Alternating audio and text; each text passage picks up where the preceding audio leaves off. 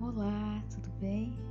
Eu sou Simone Ferreira e este é mais um podcast para educar a alma a ser mais fluida e leve.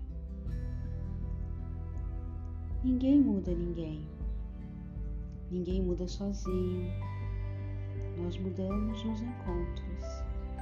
Simples, mas profundo, preciso. É nos relacionamentos que nos transformamos. Somos transformados a partir dos encontros, desde que estejamos abertos e livres para sermos impactados pela ideia e sentimento do outro.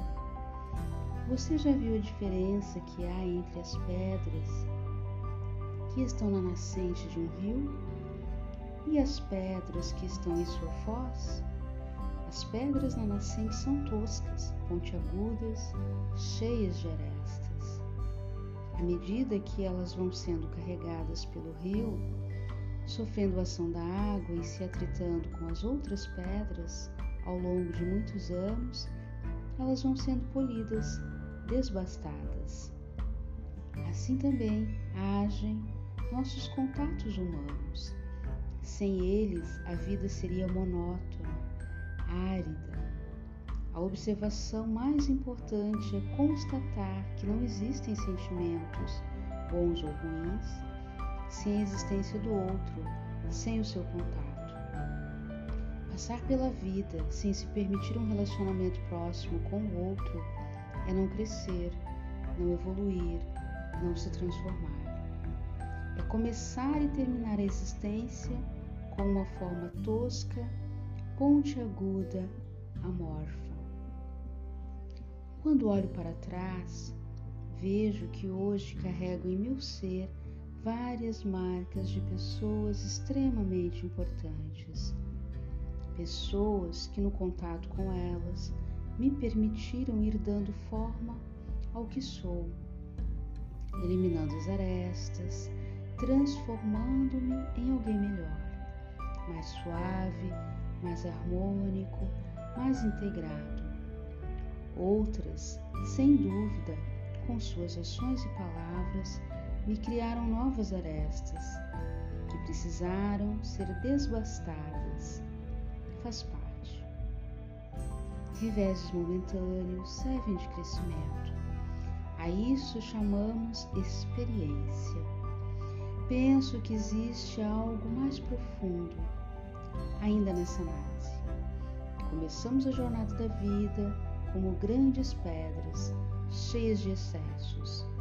Os seres de grande valor percebem que ao final da vida foram perdendo todos os excessos que formavam suas arestas e se aproximando cada vez mais de sua essência e ficando cada vez menores, menores, menores. Quando finalmente aceitamos que somos pequenos, ínfimos, dada a compreensão da existência e importância do outro, e principalmente da grandeza de Deus, é que finalmente nos tornamos grandes em valor. Você já viu o tamanho do diamante polido, lapidado? Sabemos quanto se tira de excesso para chegar ao seu âmago. É lá que está o verdadeiro valor, pois Deus fez a cada um de nós com um âmago bem forte e muito parecido com o diamante bruto, constituído de muitos elementos, mas essencialmente de amor. Deus deu a cada um de nós essa capacidade, a de amar. Mas temos que aprender como. Para chegarmos a este âmago, temos que nos permitir, através dos relacionamentos, ir desbastando todos os excessos que nos impedem de usá-lo, de fazê-lo brilhar. Por muito tempo em minha vida, acreditei que amar significava evitar sentimentos ruins. Não entendia que ferir e ser ferido ter e provar raiva Ignorar e ser ignorado faz parte da, da construção do aprendizado do amor. Não compreendia que se aprende a amar sentindo todos esses sentimentos contraditórios e os superando. Ora, esses sentimentos simplesmente não ocorrem se não houver envolvimento. Envolvimento gera atrito. Minha palavra final: atrite-se. Não existe outra forma de descobrir o amor, e sem ele a vida não tem significado.